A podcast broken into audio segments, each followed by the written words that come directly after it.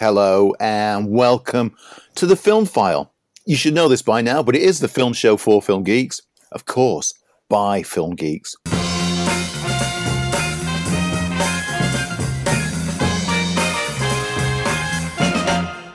every week. Every week, just before uh, when we start recording the show, both Andy and I sing our signature uh, intro as we're going through it. It's um, it's become a tradition. One week, I, I just won't even put the intro in. I'll just have us doing the intro. not this week's, no, not on this week's. no. but I was just thinking, Andy, we've got Christmas coming up. As a, I didn't know if you know, spoiler. Um, but we've got Christmas coming up, and I think we should find a Christmas theme for our uh, our Christmas episodes. There's a challenge to us. Well, I might take the theme that we've got and run some um, jingle bell filters through there. Oh, oh, I like the idea of that. Same way, same way as I did for like the the, the gaming channel um, videos that I've done that I've made made our theme an eight bit rendition. I can do a similar kind of thing where I, I, give it that little like jingly sleigh bells, ching ching ching ching ching ching in the background. I'm all for that. Andy Meakin, how the devil are you? Someone asked me this the other day when I was doing one of my online gaming sessions, and all of us, when we were asking each other how we all were, all answered the same way. And we all answered, eh, you know. And I came to the conclusion there's three levels of being at this point in time. There's, eh, you know, there's meh, and there's, oh, God. That's the only three emotions that we all feel this year. And, eh, you know, is as good as we're going to get. Um, yeah. It's, it's, it's odd, isn't it? It's, um, I don't know about you, and I, I've seen the trend all over the place over the, um, uh, since the beginning of, of, of, December. The amount of people who put Christmas trees up early, yeah. including us. Now, I've never ever had a Christmas tree up before, kind of the week before Christmas, but we all kind of looked at each other and went, you know what? It's 2020. the rules don't apply anymore. Let's just let's get it up because we bought one. It's only sat in the garden getting wet. Let's just let's get it up. And we followed trend. Um, interesting. Uh, we uh, we've never done that. Absolutely never, never, never done that. But hey, I think as uh, as we all know, that's the world that we're living in right now. Ideally, for me, it'd be the Christmas tree would go up uh, Christmas Eve and come down on Boxing Day. Um, but, but, we've always, I've always allowed the wife to pop the Christmas tree and like put the lights up on the first of December. I've always said until it's December, it doesn't go up. She kind of cheated this year because she was like, "Oh well, the first of December is during the week. I want to put it up at the start of the week." So I'll let her get the 30th of November. Yeah. That's as much as I was going to bend on that one. It was not going up any earlier. I mean, some of our neighbours had theirs literally up on Halloween. And I, I, think that's a bit too early. I went to a place in um, in the US some years back. I was doing some filming on a documentary, um, and it was just in it was it was late November.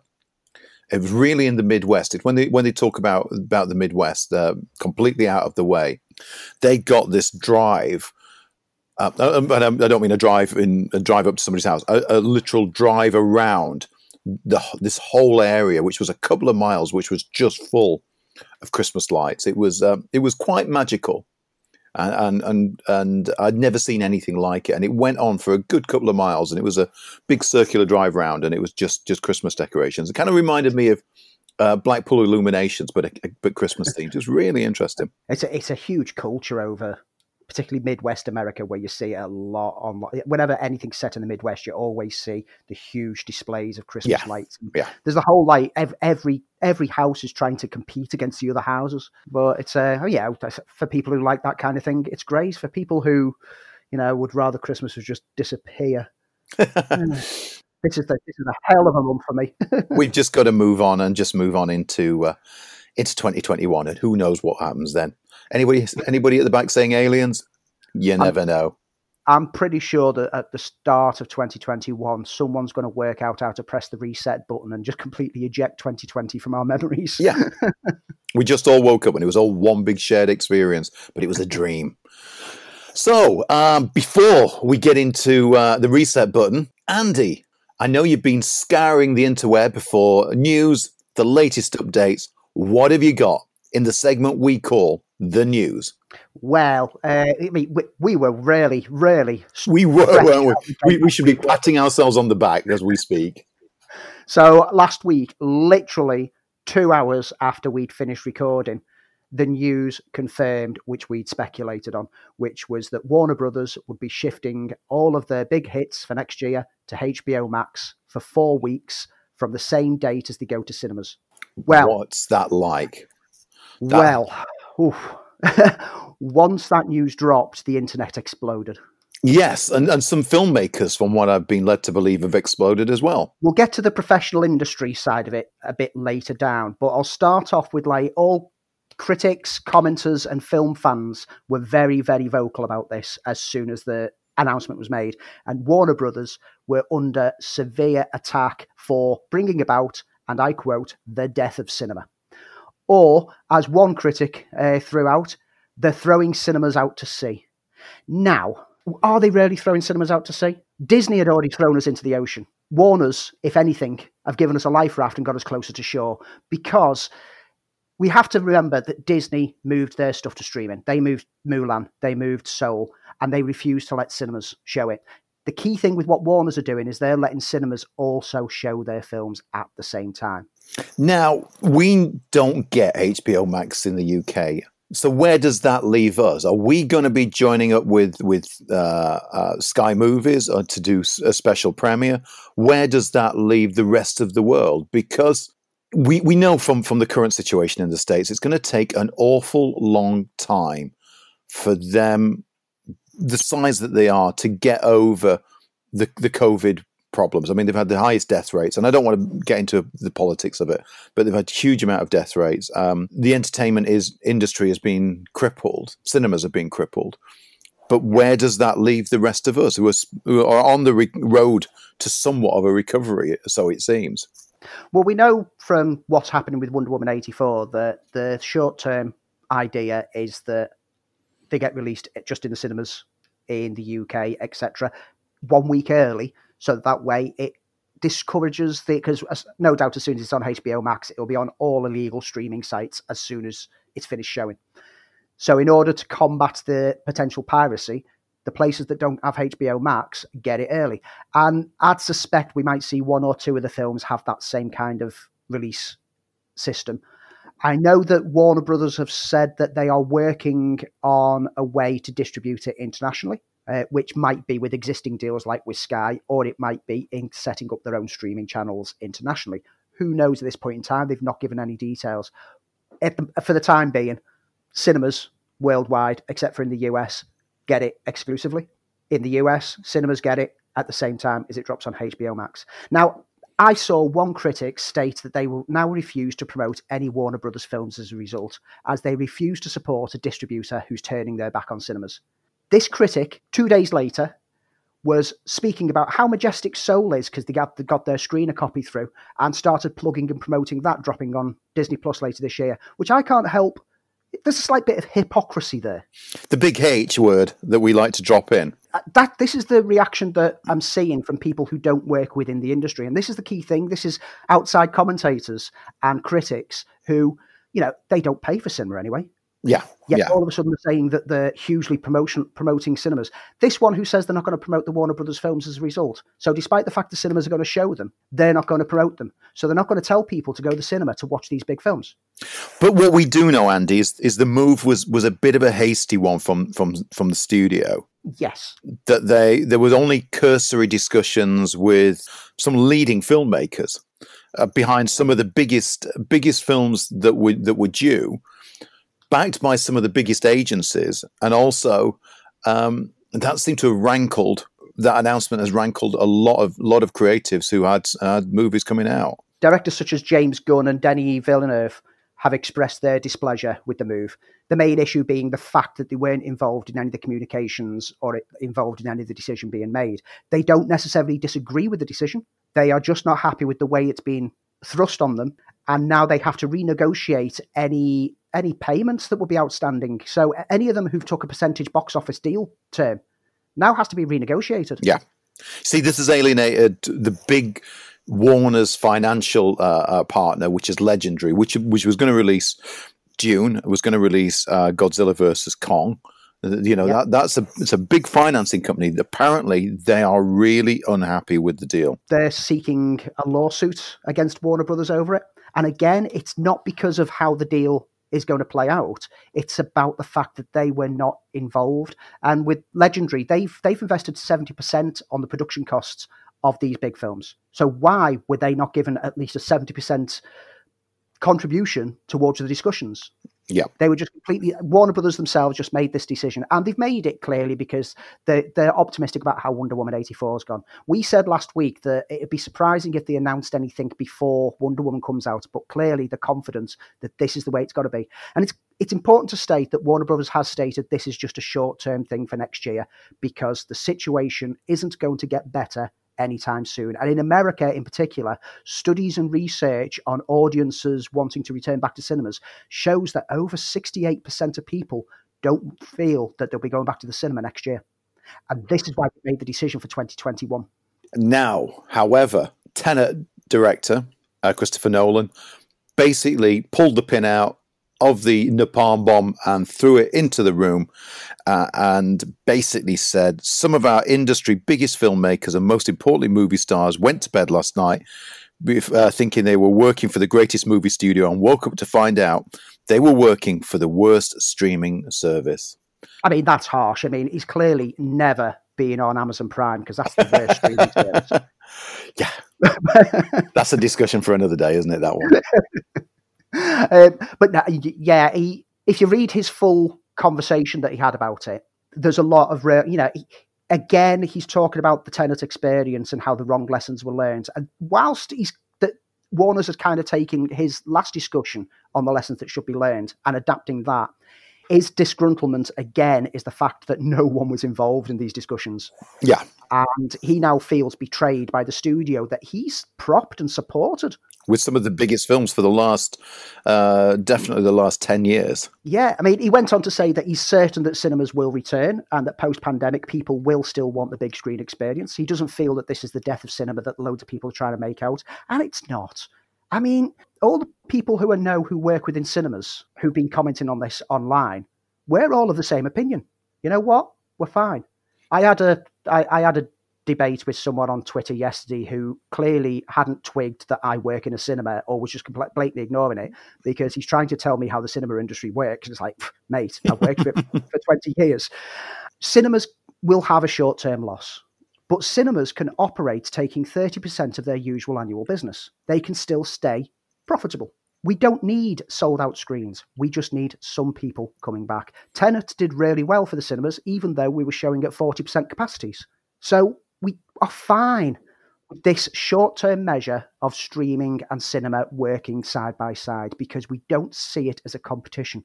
We still believe that people want to see things on the big screen. And the fact that so many people are so negative about Warner Brothers shows there's a huge amount of people who want to see things on the big screen, but they're all missing the fact that Warner Brothers are letting cinemas show these films, whilst Disney don't.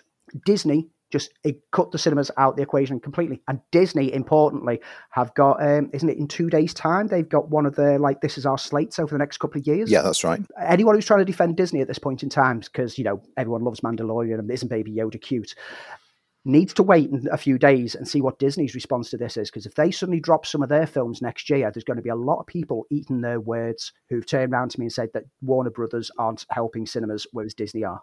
But we know that that it has been tough for for the industry, and but we know that money can. Uh, once that uh, um, can balm a lot of a lot of wounds, and let's look at and I'm kind of I'm, I'm, kind of feeling I'm playing devil's advocate a little bit, but we you know we're looking at Patty Jenkins and and Gal Gadot having a good payout uh, for for some of the back end they would have got uh, for Wonder Woman. The, the money that's going to get thrown out for the payments to pay off all these directors and the artists who are involved in it and the writers, you know, loads of people within production of each of these films takes percentage deals these days. Yeah. And so there's going to be a lot of payouts, and this could sting Warner Brothers in a huge way. They're not going to make back the amount of money that they would normally get in a year. But 2021 is not. Everyone seems to think that as soon as it rolls over to January the 1st, everything's going to be bright and sunshine and everything's going to be fine. It's not.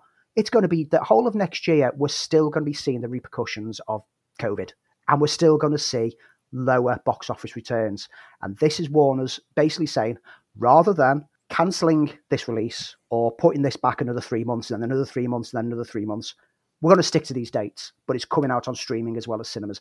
Importantly, they're sticking to the dates. So cinemas now, now know a month before Godzilla vs. Kong comes out, you know what? We can open and build up to that, and that will still do us enough business to keep us going.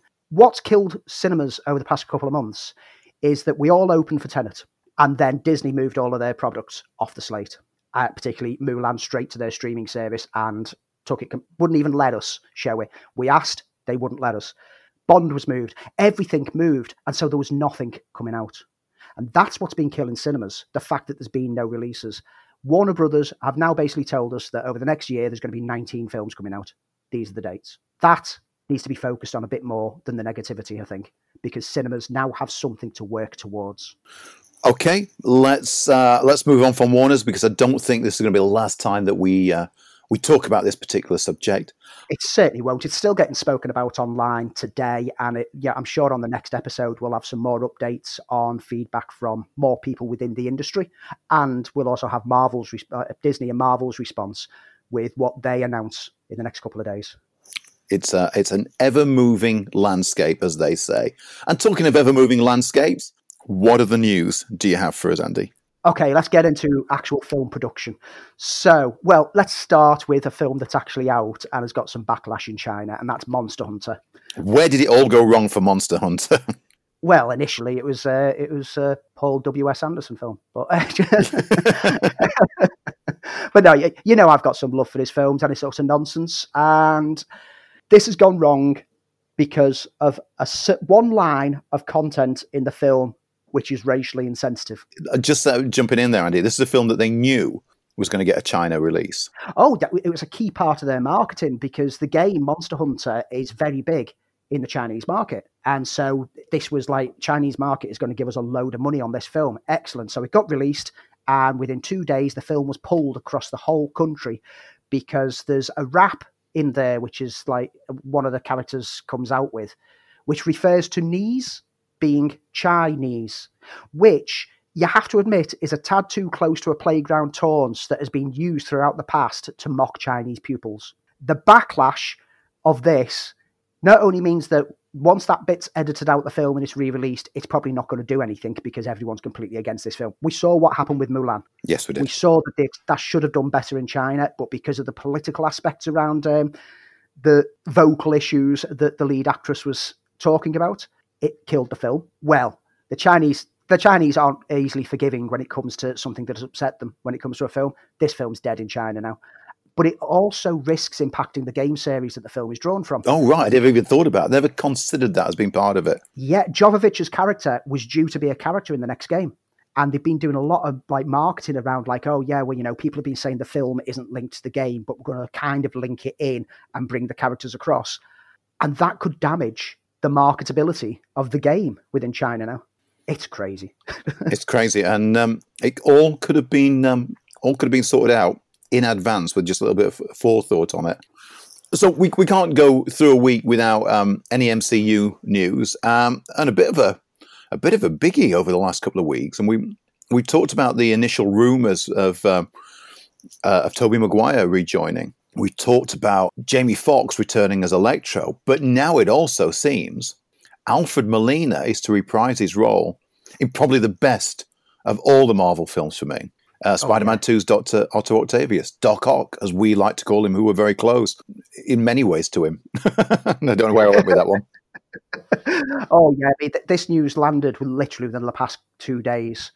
And I'm excited about Alfred Molina popping up. Definitely. Oh, he was fantastic in it. Marvelous as Doc Ock. He had such such heart and soul. It, it was one of those classic villains that Raimi worked so well on the screen to make you actually empathise slightly with their plight whilst they're still a villain.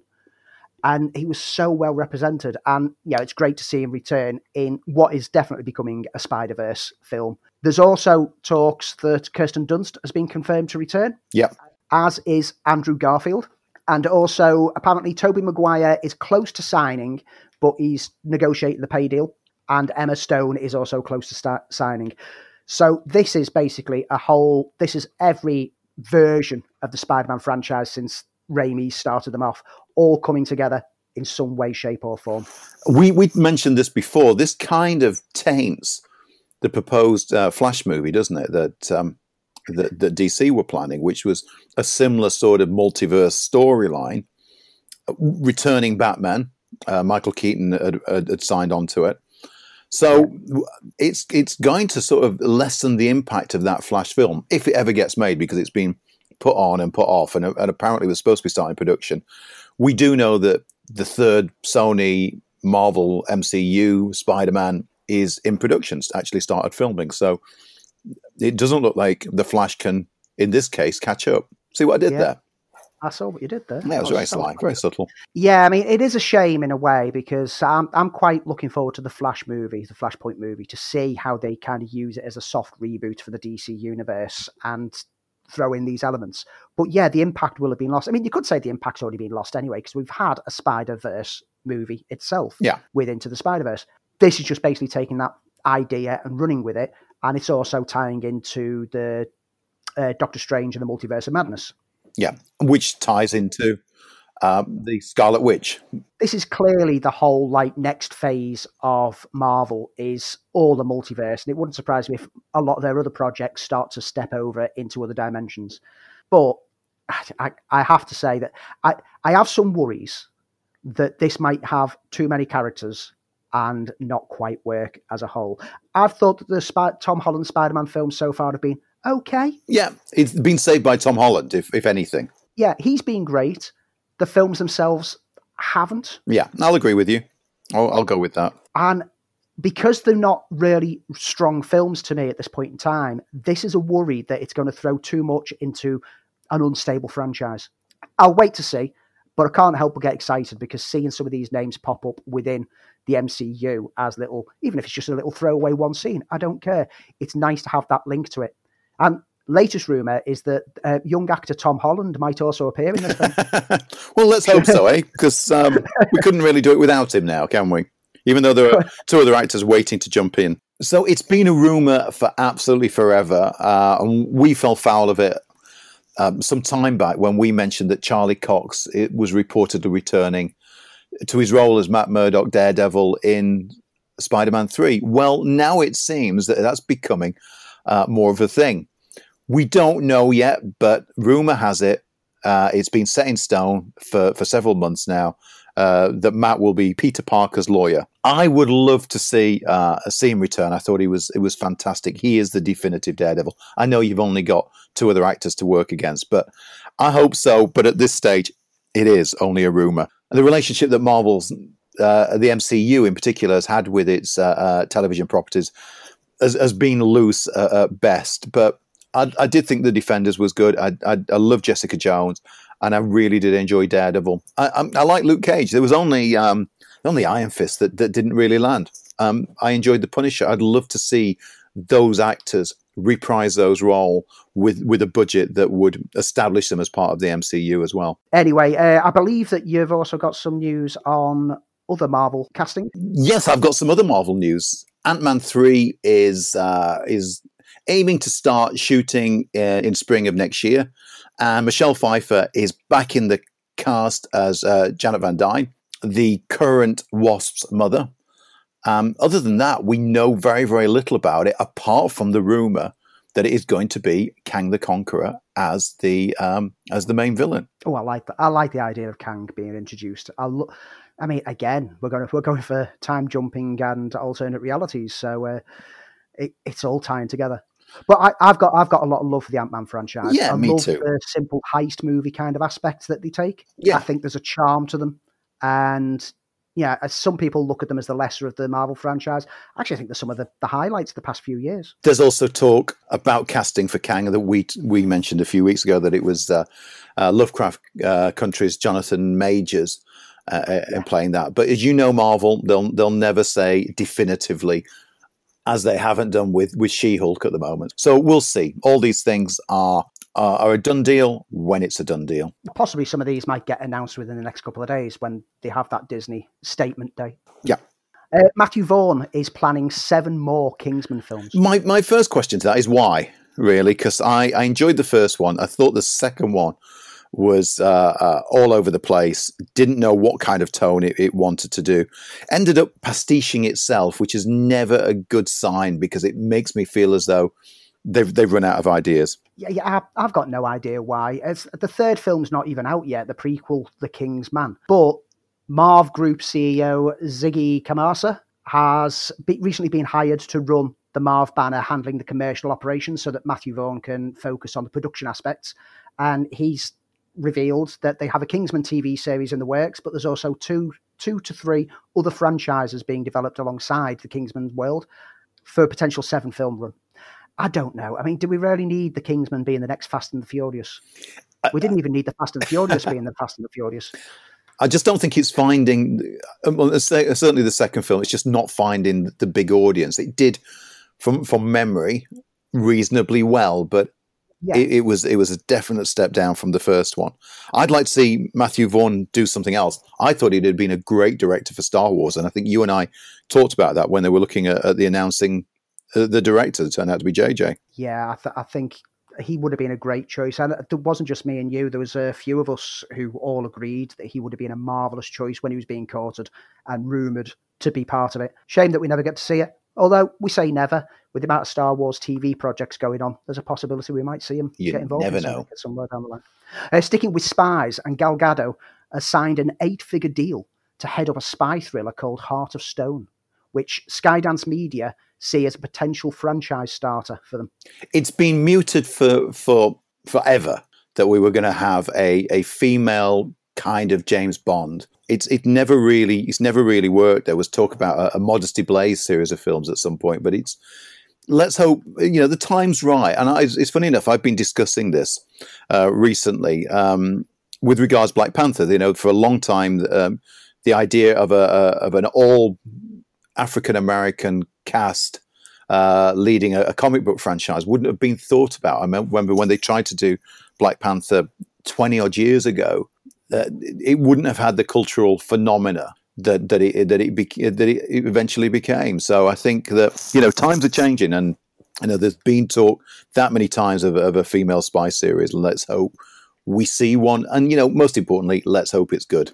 Yeah, uh, Tom Harper is set to direct, and the screenplay is by Greg Rucka, who um, wrote Old Guard. Oh, which, which, we did enjoy, and we liked Greg Rucka a lot. I've read a, a lot of his books. Um, great writer. So there's there's some good names behind it. Fingers crossed. Gal Gadot is a great bit of casting. Yeah. I never had much time for her, but in the past few years, I've seen her really shine, and I I think that she's a really good bit of casting for a spy film. Yeah, I agree. Uh, other group of people who I've got a lot of time for, the directors of Ready or Not, who go by the encompassing name Radio Silence. Matt Bettinelli Olpin, Tyler Gillett, and Chad Villella. They're working once again with the writers of Ready or Not, Guy Busick and R. Christopher Murphy, on a high school horror movie called Reunion. What these guys done before then? So, Ready or Not was their breakout film uh, from last year, was it, or just at the back end of the year before, which was the hide and seek horror film, absolutely marvelous. And the, they've just finished wrapping on the new Scream reboot. Right, that's where I knew the name from. I know we, I know we've discussed them incredibly recently. Definitely a big like ones to watch at this point in time, particularly when it comes to horror with a touch of comedy to it. Because Ready or Not was just so beautifully put together. I remember you raving about it. Well, this film will see a group of old friends gather back together for a high school reunion. And then they become the only hope for survival against a shape shifting creature that's gate crashed the school reunion. And yet strangely apt. it, it sounds absolutely perfect. I, lo- I love the I love their approach to films. I'm interested to see what they do with this. Another guy whose approach I love for films, Neil Blomkamp. Yeah, who's been quiet for, for such a long time. He was um, his last major film. Chappie, was, yeah, was the disappointing Chappie. Um, we were supposed to get an Alien film from him. That that looked and sounded uh, uh, fantastic. Um, yeah. So he's been quiet, but I know he's been doing some shorts as well, which are available on Amazon Prime. I wasn't that enamored with Chappie when it came out, but I revisited it last year and I actually found myself enjoying it a lot more without the expectations. I think it's because his previous films had just impressed me so much. It was hard to go into Chappie and not think, oh, this is just short circuit, isn't it? Which is exactly what I thought it was, but with swearing. Yeah, Swear, sweary circuits. Well, he's joined the ranks of directors who've managed to keep themselves busy in secret during lockdown by actually making another film. Okay. Uh, there's no details on what the film actually is, but he's all that we know is that it's a supernatural horror movie that he shot this summer in Canada's British Columbia, and post production is currently being done with hopes for it to be finished early 2021 and get a release either on cinemas or to a streaming network not so, not too soon after. But it, we're, we're, getting a lot of this now, where directors just suddenly turn around and say, "Oh yeah, during lockdown, I've just made a film."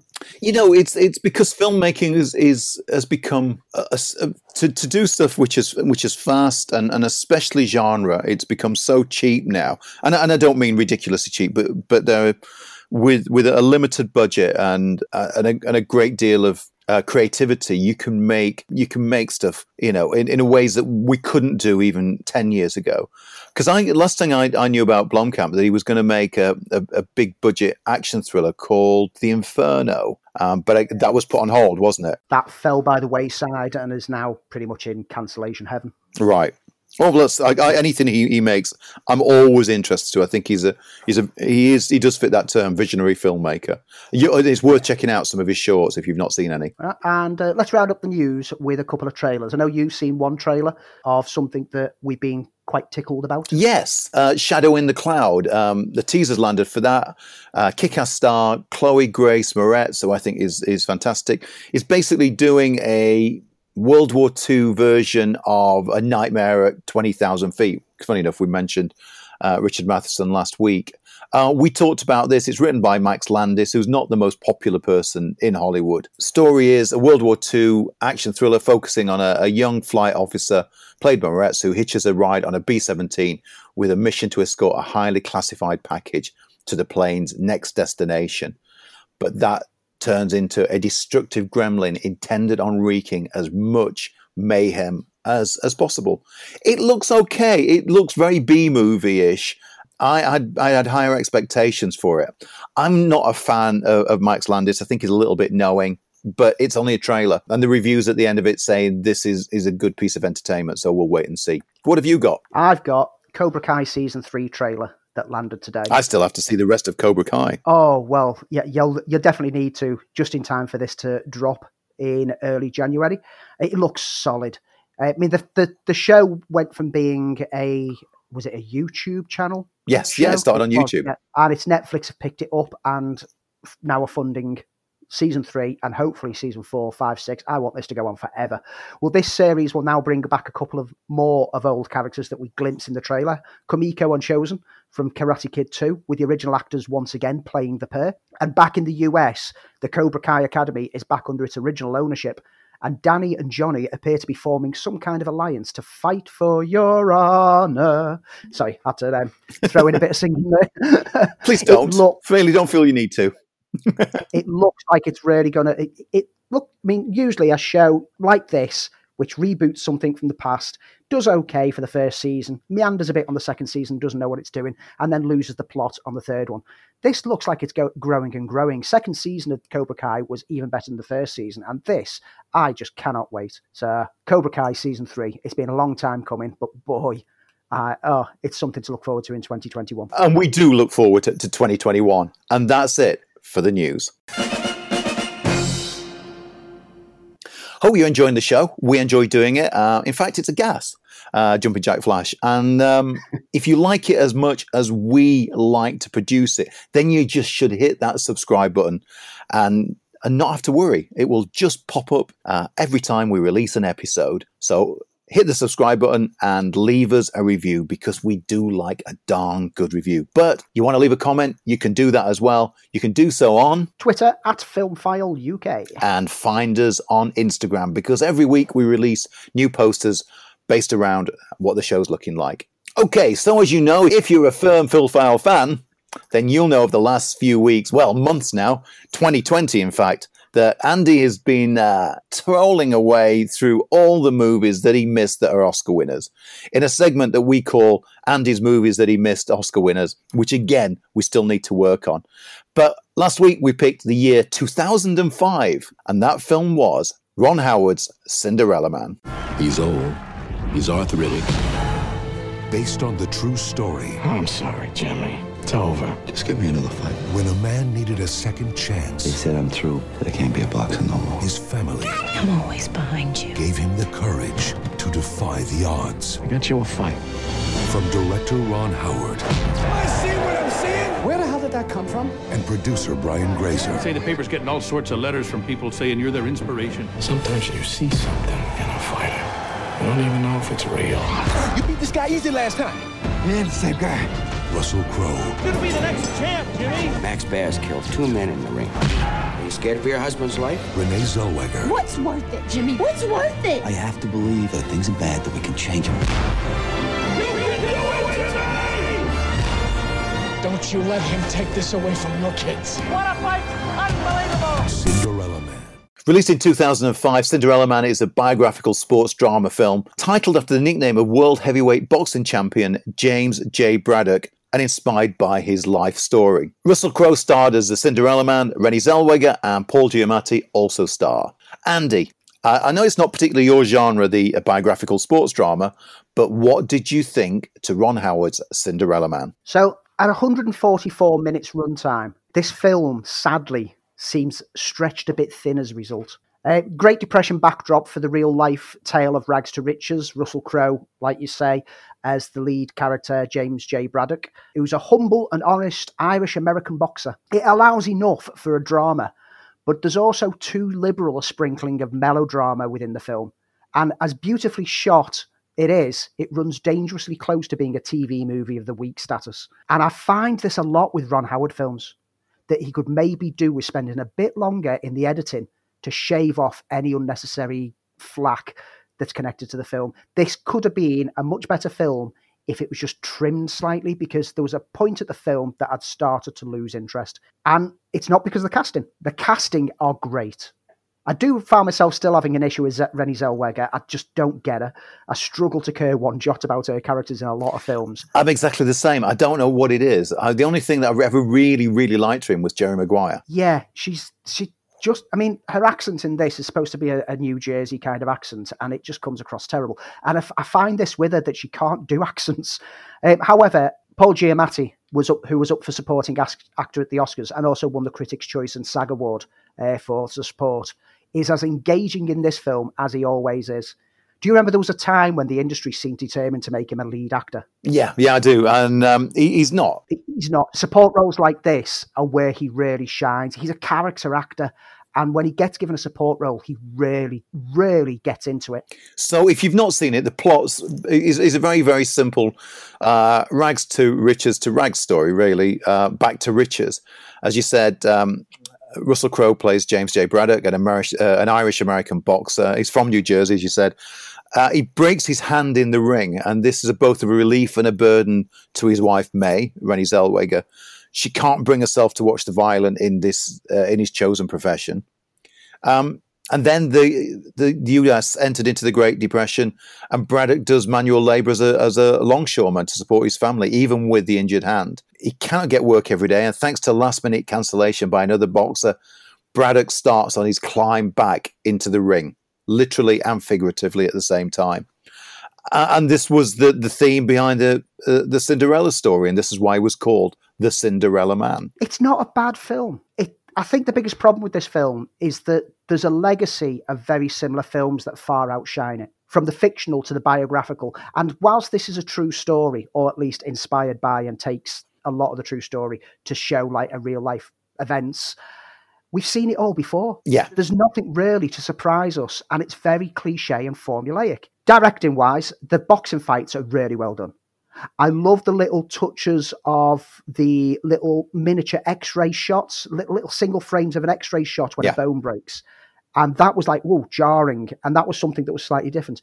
But overall, even the backstory outside the ring just feels too similar. And I mean, I know it's based on someone's life, and you can't blame him for having that kind of life that's too similar to things like Rocky, Raging Bull, etc. But it doesn't really engage as, as much because we've seen it before. And like I say, there's bits that could be lost. Paddy Considine's in this film, although it's a blink and you'll miss it and I was it's sorely underused. I was about to say I don't remember Paddy Considine being in the film, but but you're right, he, he, he was in it, and um, I, and I have no memory of where he where he appeared, and I've seen the film. His role in the film is so scant that any impact of the character's sub story is lost. So it's either something that suffered in the edit and the sh- he should have been on screen more, or maybe shouldn't have been in there at all. Because there's a moment in the film when he's referred to as being a close friend of um, James J. Braddock, and it's like, it didn't seem that close. it, they didn't, it didn't seem like they hardly knew each other for most of the film. And there's bits like bits like that. It, it seems like Ron Howard just tried to include as many things as he could and just didn't know where to stop. It's a good film. It's worth seeing. It just it's is, not. Sorry, sorry, Andy. I was just about to say it just does hit all that those, those sports movie tropes, doesn't it? Of of uh, Yeah. of the underdog story. And and you're right. It, it, it is a good film. There's not not much you can complain about. It's it's evocative of the of a sense of time and place. It's gritty in the right areas, and the performances are solid all the way through. It's just not particularly impressive. Yeah, it's just it's not a film that I'm fancy wasting any more time in the ring for for a second round. It's just feels okay. It's done now. It's out the way. I can move on. On that pun, I'm going to move on to uh, give you your next year. Uh, and uh, and let's see what you've missed from the year 2015. Probably the, the closest we've been during any time we've done uh, uh, done this particular segment. 2015. A couple of movies spring to mind. Let's have a think. Okay, to, to keep in mind that it's been uh, uh, been a fantastic run on TV, and you've talked about it every week. Small X's. Let's look at 2015's uh, Selma as your film to watch and review for next week. When, when you get into like the past 10 years worth of films as well, there's only a few films from each year from the main categories of the Oscars that I've not seen because I'd started to get into habit of trying to watch everything. Yeah, I'm, I'm exactly the same. Yeah. And so now we're looking like into some of the writing categories, etc. But this was one that was quite glaringly apparent as being one red mark in a sea of green for this year. so this will be this will be more or less clearing off everything except for the documentaries for this year. Indeed. Okay, so we haven't been able to get into a cinema. We've not been able to review anything on the big screen, but there's been an awful lot worth seeing on the much smaller screen, and that's across our streaming networks. There's a film that you and I both uh, were looking forward to seeing in the cinema. We should have seen it in the cinema because I, I honestly believe that's the best place for it. Andy, we're going to talk about Mank, the new film from David Fincher that premiered on Netflix last week. Mank, it's Orson Welles. Of course it is. I think it's time we talked. Ready and willing to hunt a great white whale? Just call me Ahab. Tell the story you know. I hear you're hunting dangerous game. This is different. This is about something. I've put up with your suicidal drinking, your compulsive gambling, your silly platonic affairs. I gave you a second chance. How wealth and influence can crush a man. Are you hoping I might absolve you of such a personal betrayal? You made yourself court jester. Nobody but nobody makes a monkey out of William Randolph Hearst. You pick a fight with Willie, you are finished. Mank. Mr. Mankiewicz. So we were going to see this, weren't we? Before uh, we entered into another lockdown, we were going to see a, a cinema screening of it. I, I really wish that's where I, I, I'd seen it because it's just a beautifully constructed and gorgeously sumptuous looking film. Um, David Fincher's 11th film, and it's, it's his homage to to the movies. And in fact, the words on the screen are the magic of the movies. This is um, his first film since since Gone Girl, and and I just wish. I wish we could have seen it in its all its beautiful black and white glory. Oh, it, this is a cinephile's movie in every way, isn't it? From, from start to finish, the look of it, the style of it, it it's made to look like it was made in the era the choice of black and white in particular, but also like the lighting, the shadows. Some of the some of the locations look very stages. Yeah. Like like like a set stage. And the sound, the sound mix felt like that era's sound mixing. It sounded like voices had been redubbed over. You had a slight echoey tint to them. Background sounds were, were very diminished and very different to what we're so used to. We're so used to this hyper real sound that we forget what the movie sound used to be like. And within the first 20 minutes, I was like, is the sound supposed to be like this? And then it was like, yes, clearly it is. It's supposed to represent the era that it's set in. I just think this this is a pure love letter to film. I mean, it, the story itself, which is I was just about to add in before you go into the story. Did you notice the cigarette burns in the top of the top of the screen? yes, I got that in my notes here. You know, this is a digital film, but there were cigarette They burns. were every twenty minutes as well. They were authentic. I was watching for them.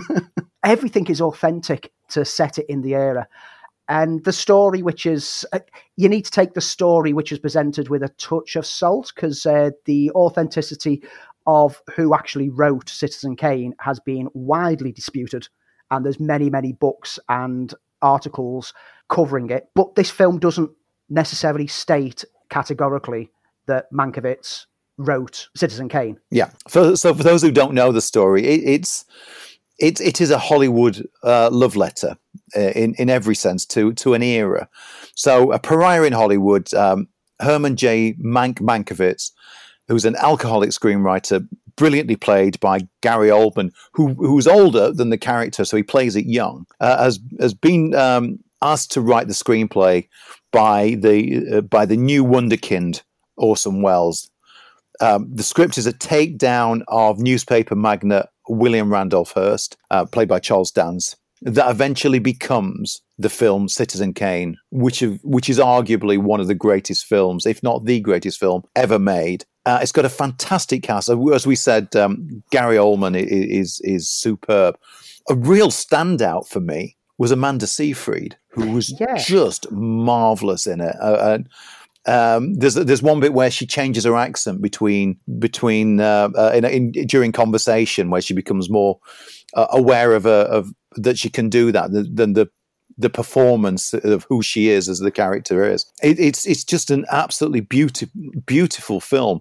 Uh, originally written by Fincher's father, Jack Fincher, even before he made Alien Three, and it just it's just a film about the film and the politics and and media manipulation of of of, of a Hollywood. Who knows that can say gone by, but uh, definitely feels like a time and a place. And this is not the first time this story has been told. There was the Ridley Scott produced RKO 128, wasn't it? Oh, 28, well, no, RKO 281, named after uh, Kane's production number. But this feels, as you say, it feels authentic. And uh, it's just a joy of a film to watch for those who are interested in film. And I say for those interested in film because I watched it with with my partner who didn't get it. She didn't know all the uh, all the backstory and all the the world of Citizen Kane. Uh, and, and so a lot of it was was lost on it. So I had to pick it up and watch it again. You mentioned, I mean, Gary Oldman plays someone who's twice, as, like, who's half his age. But I've, I've seen people criticize saying, why did they get someone in his 60s to play someone in his 30s? And the simple answer is, go and look up to see what Herman Mal- Mankiewicz looked like, and you will see exactly why. Because of his life of drinking and exuberance, he was aging pretty rapidly. And so Oldman plays young, but not ridiculously young because he's supposed to be playing someone who's like past his prime. Yes. But he's he is witty, he is sparkling, he is engaging, and he never takes away from the cast around him. You've already said Amanda Seyfried, who is she's one of those actresses that I've never really Yeah, never yeah, really totally seen agree. stand out. And in this, I agree, she's marvelous. She really, really just captivates. But then you've got Lily Collins, Tom Burke, everyone in the film is there and well placed and all really engaging. This is a great film. It is. Like I say, I, I agree with you that it's a great film for people who are passionate about films. And I, I, this isn't something that I don't think I don't think my wife would be that enamored with it. But this is something that I identify every one of the little touches and the nuances that have been put into it to make it feel authentic for the era. And that's what I got from it. It's important to point out as well that you don't need to be a fan of Citizen Kane in order to appreciate this film. I totally agree. That's on Netflix, and it is. If you're a fan of the film file, you will be a fan of Mank. Okay, I've had a, a couple of films that I've seen over the last few weeks. Andy, do you want to go first? okay. Because I've, I've been waiting for this since you mentioned your other review. So, after watching Mank, I thought, how can I top that? So I watched Dolittle. Dr. Dolittle. You can talk to animals. Yes.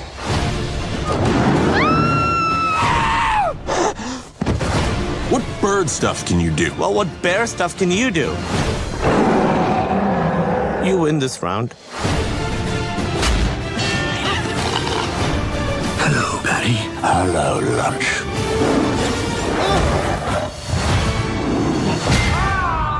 That's gotta hurt. do Dolittle. Okay, you're you're a braver man than I, but I'm I'm a great believer because this film, you know, despite what everybody said about it, and it, and it got some horrific reviews, it did find an audience, didn't it? Especially in the UK. Yeah, uh, this is this isn't the first time that do- the character of Doctor Dolittle has been brought to the screen. Rex Harrison played him beautifully in the musical adaptation from the mid part of last century. I love that film. It's it, it's a film that was a box office, huge box office disaster. Um, It went way over budget, but I've got a, a, a, love for that because I remember my parents taking me to see it uh, when I was a kid. I was really tiny. I remember it being a regular, like sometime during the summer holidays, one of the TV stations would show it as one of the morning films, and that's my introduction to it. Then we had uh, Eddie Murphy's um, updated yeah. version, shall we say? updated version. And this one goes back to being an author, a, a, period piece kind of film with Robert Downey Jr., who was hugely behind it production wise. And why did I watch it? Mm, well, like with you, I like to think that sometimes you need to give things a, ch- a chance. It, there's a lot of morbid curiosity about whether this film was as bad as reports suggested.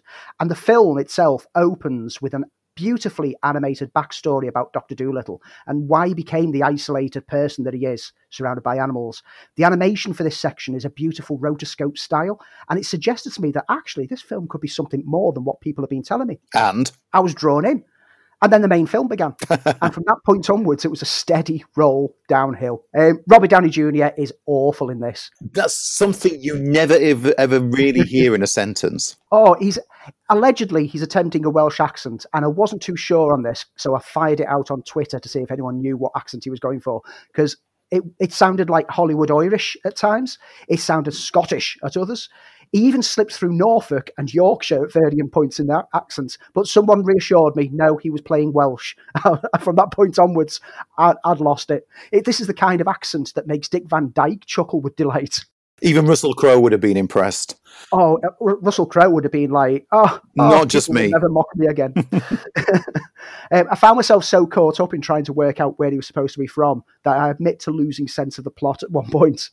I know that the plot involves he's looking for a plant to save the Queen, who's played embarrassingly by Jessie Buckley, who deserves so much better. Uh, she's been poisoned by obvious people around her or something. And the animals that are accompanying Dolittle on the adventure are voiced by a load of people who are lucky they weren't actually visible on screen, so they at least get to salvage some dignity.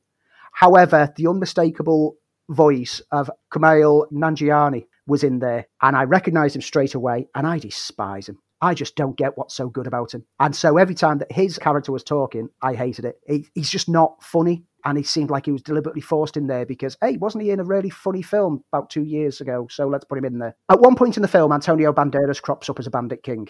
And all of a sudden, the film seemed to be going in a different direction and I perked up. He was magnificent, but he seemed to be in a completely different film. He's completely wasted in the film, and I would pay good money to see a spin off focusing just on his character.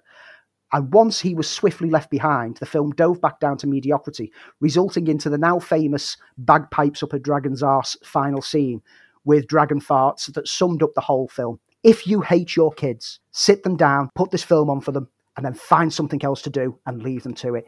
It's awful. Well, I, I, doubt I'll be I'll be uh, watching it based on that review.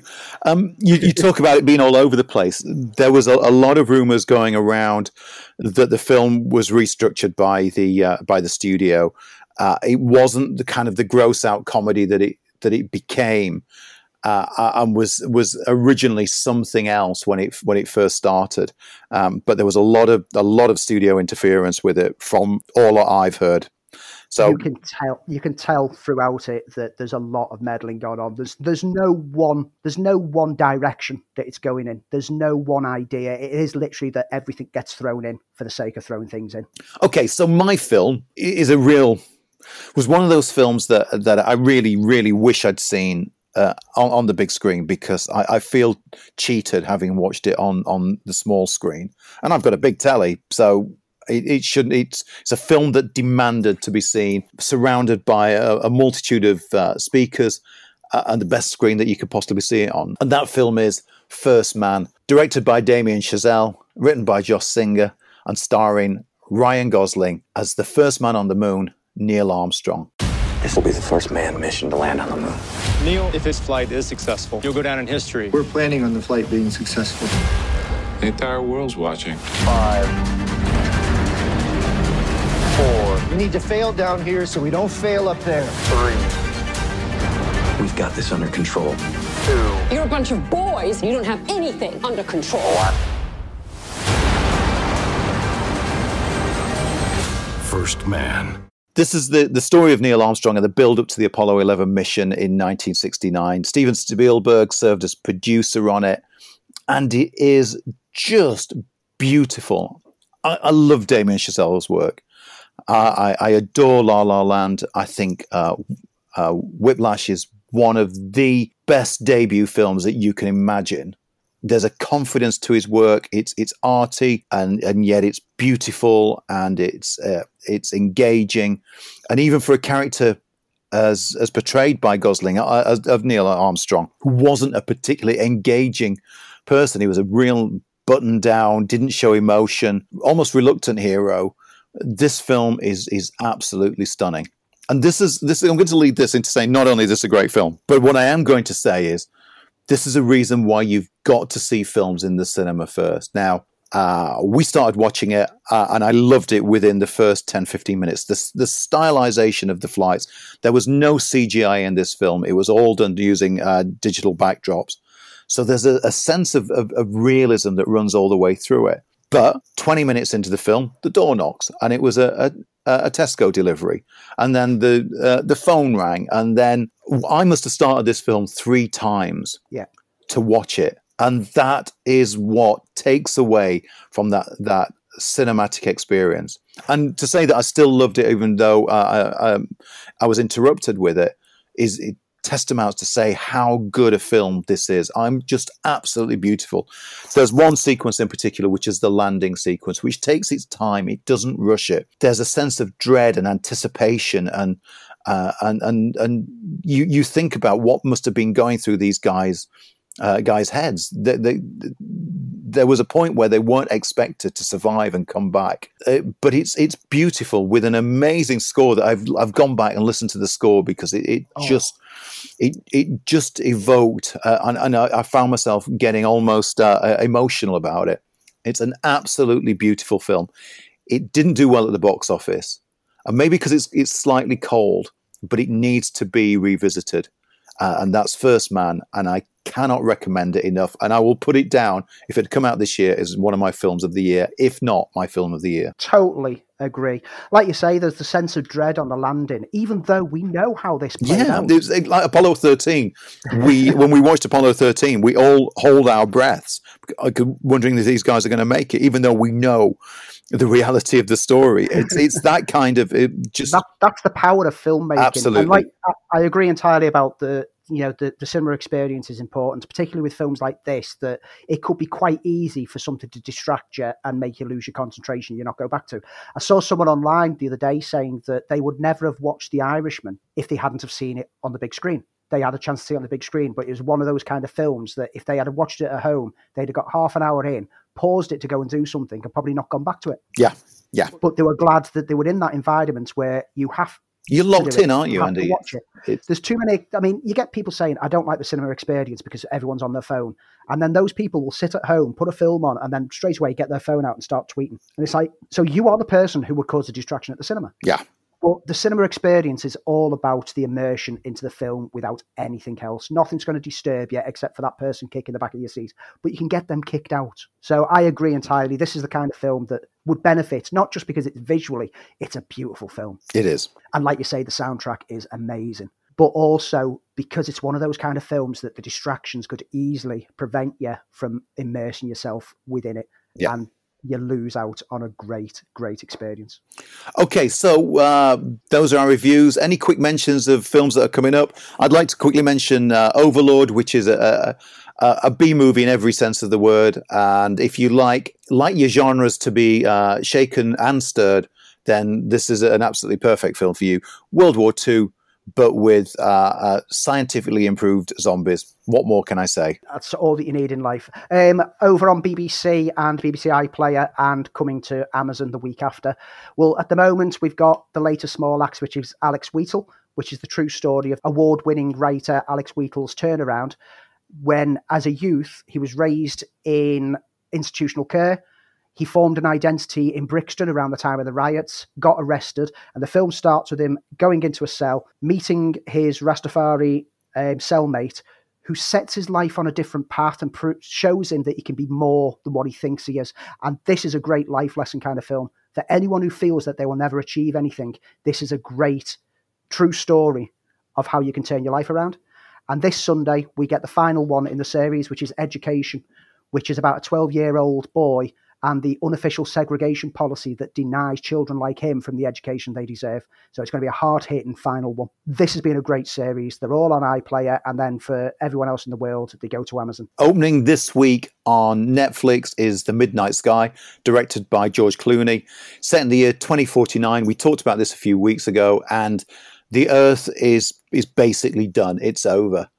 Uh, so three weeks after a devastating global event that's left the planet basically uninhabitable, scientist Augustine Lofthouse, which is the best made up name I've had in a long time, played by George Clooney, races to stop a team of astronauts from returning, thereby accidentally dooming the future of the species. And that opens this week. Uh, also on Amazon this week, there's Girl with All the Gifts, which is a film that I've I've missed on an initial release, so I'll get a chance to watch it and also a film that was supposed to be going to the cinemas this Christmas, but is now going straight to Amazon. Christmas Gift from Bob, which is a a fictional spin-off from the street cat named Bob, which was about the homeless cat. And over on Sky, there's Little Women, which I will just refer to as Little Wim meh, because that's what it, the whole film made me feel. It's not the best interpretation of the subject matter, but it is a beautifully shot and well acted interpretation. Okay, well, that's it for this week. But before we go, we cover this every week.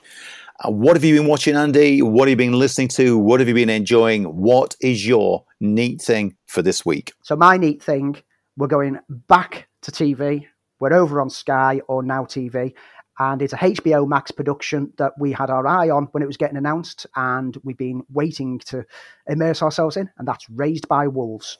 This is the one directed by Ridley Scott or produced by Ridley Scott? It, it was created by him and then produced, and it's a captivating and well played out sci fi tale. It's set way in the future after a war between atheists and religious armies. The Earth is abandoned for the stars.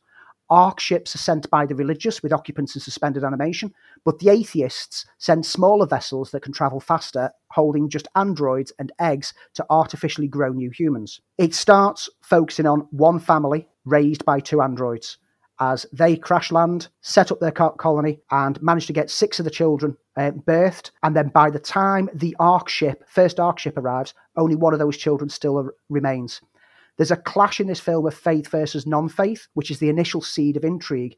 But then the mother android appears to have previously locked out abilities that she starts to show that puts people in jeopardy. And the people who are coming from the ark with faith may not be who they seem. Every episode layers a bit more intrigue and a bit more mystery in there and grows it. What starts off as looking like a simple, oh, well, this, you know where this is going to go sci fi. By the second episode, you're like, I've got no idea where this is going, but wow, I'm in.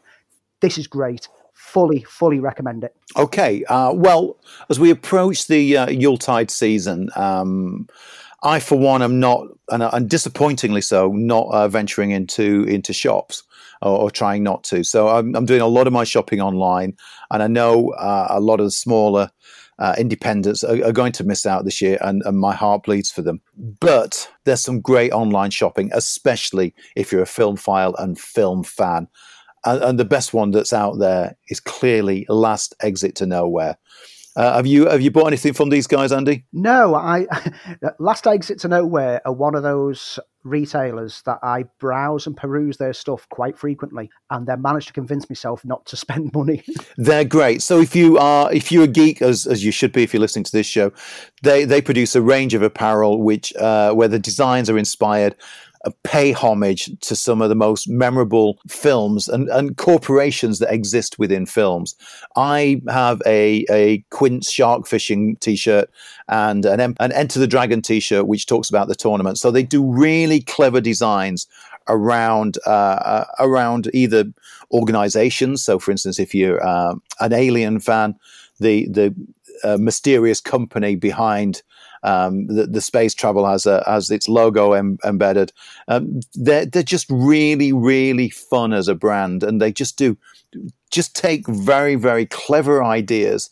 And, and and make fantastic looking garments that and sometimes if you don't know their film you just uh, they're, they're film inspired you just think they're great looking t-shirts but the fact that you know and people are doing catch up makes it even better they're inspiring and they are fantastic. And I wish they'd sponsor us because they're that good. so, um, my neat thing over the last week has been uh, Last Exit to Nowhere, where you can find them on lastexittonowhere.com. And that's it, Andy. Uh, we'll be back next week. The week after is going to be a Christmas related show. Um, in the meantime, look after yourself, my friend. And you, man. And we'll look forward to doing this one day in the flesh.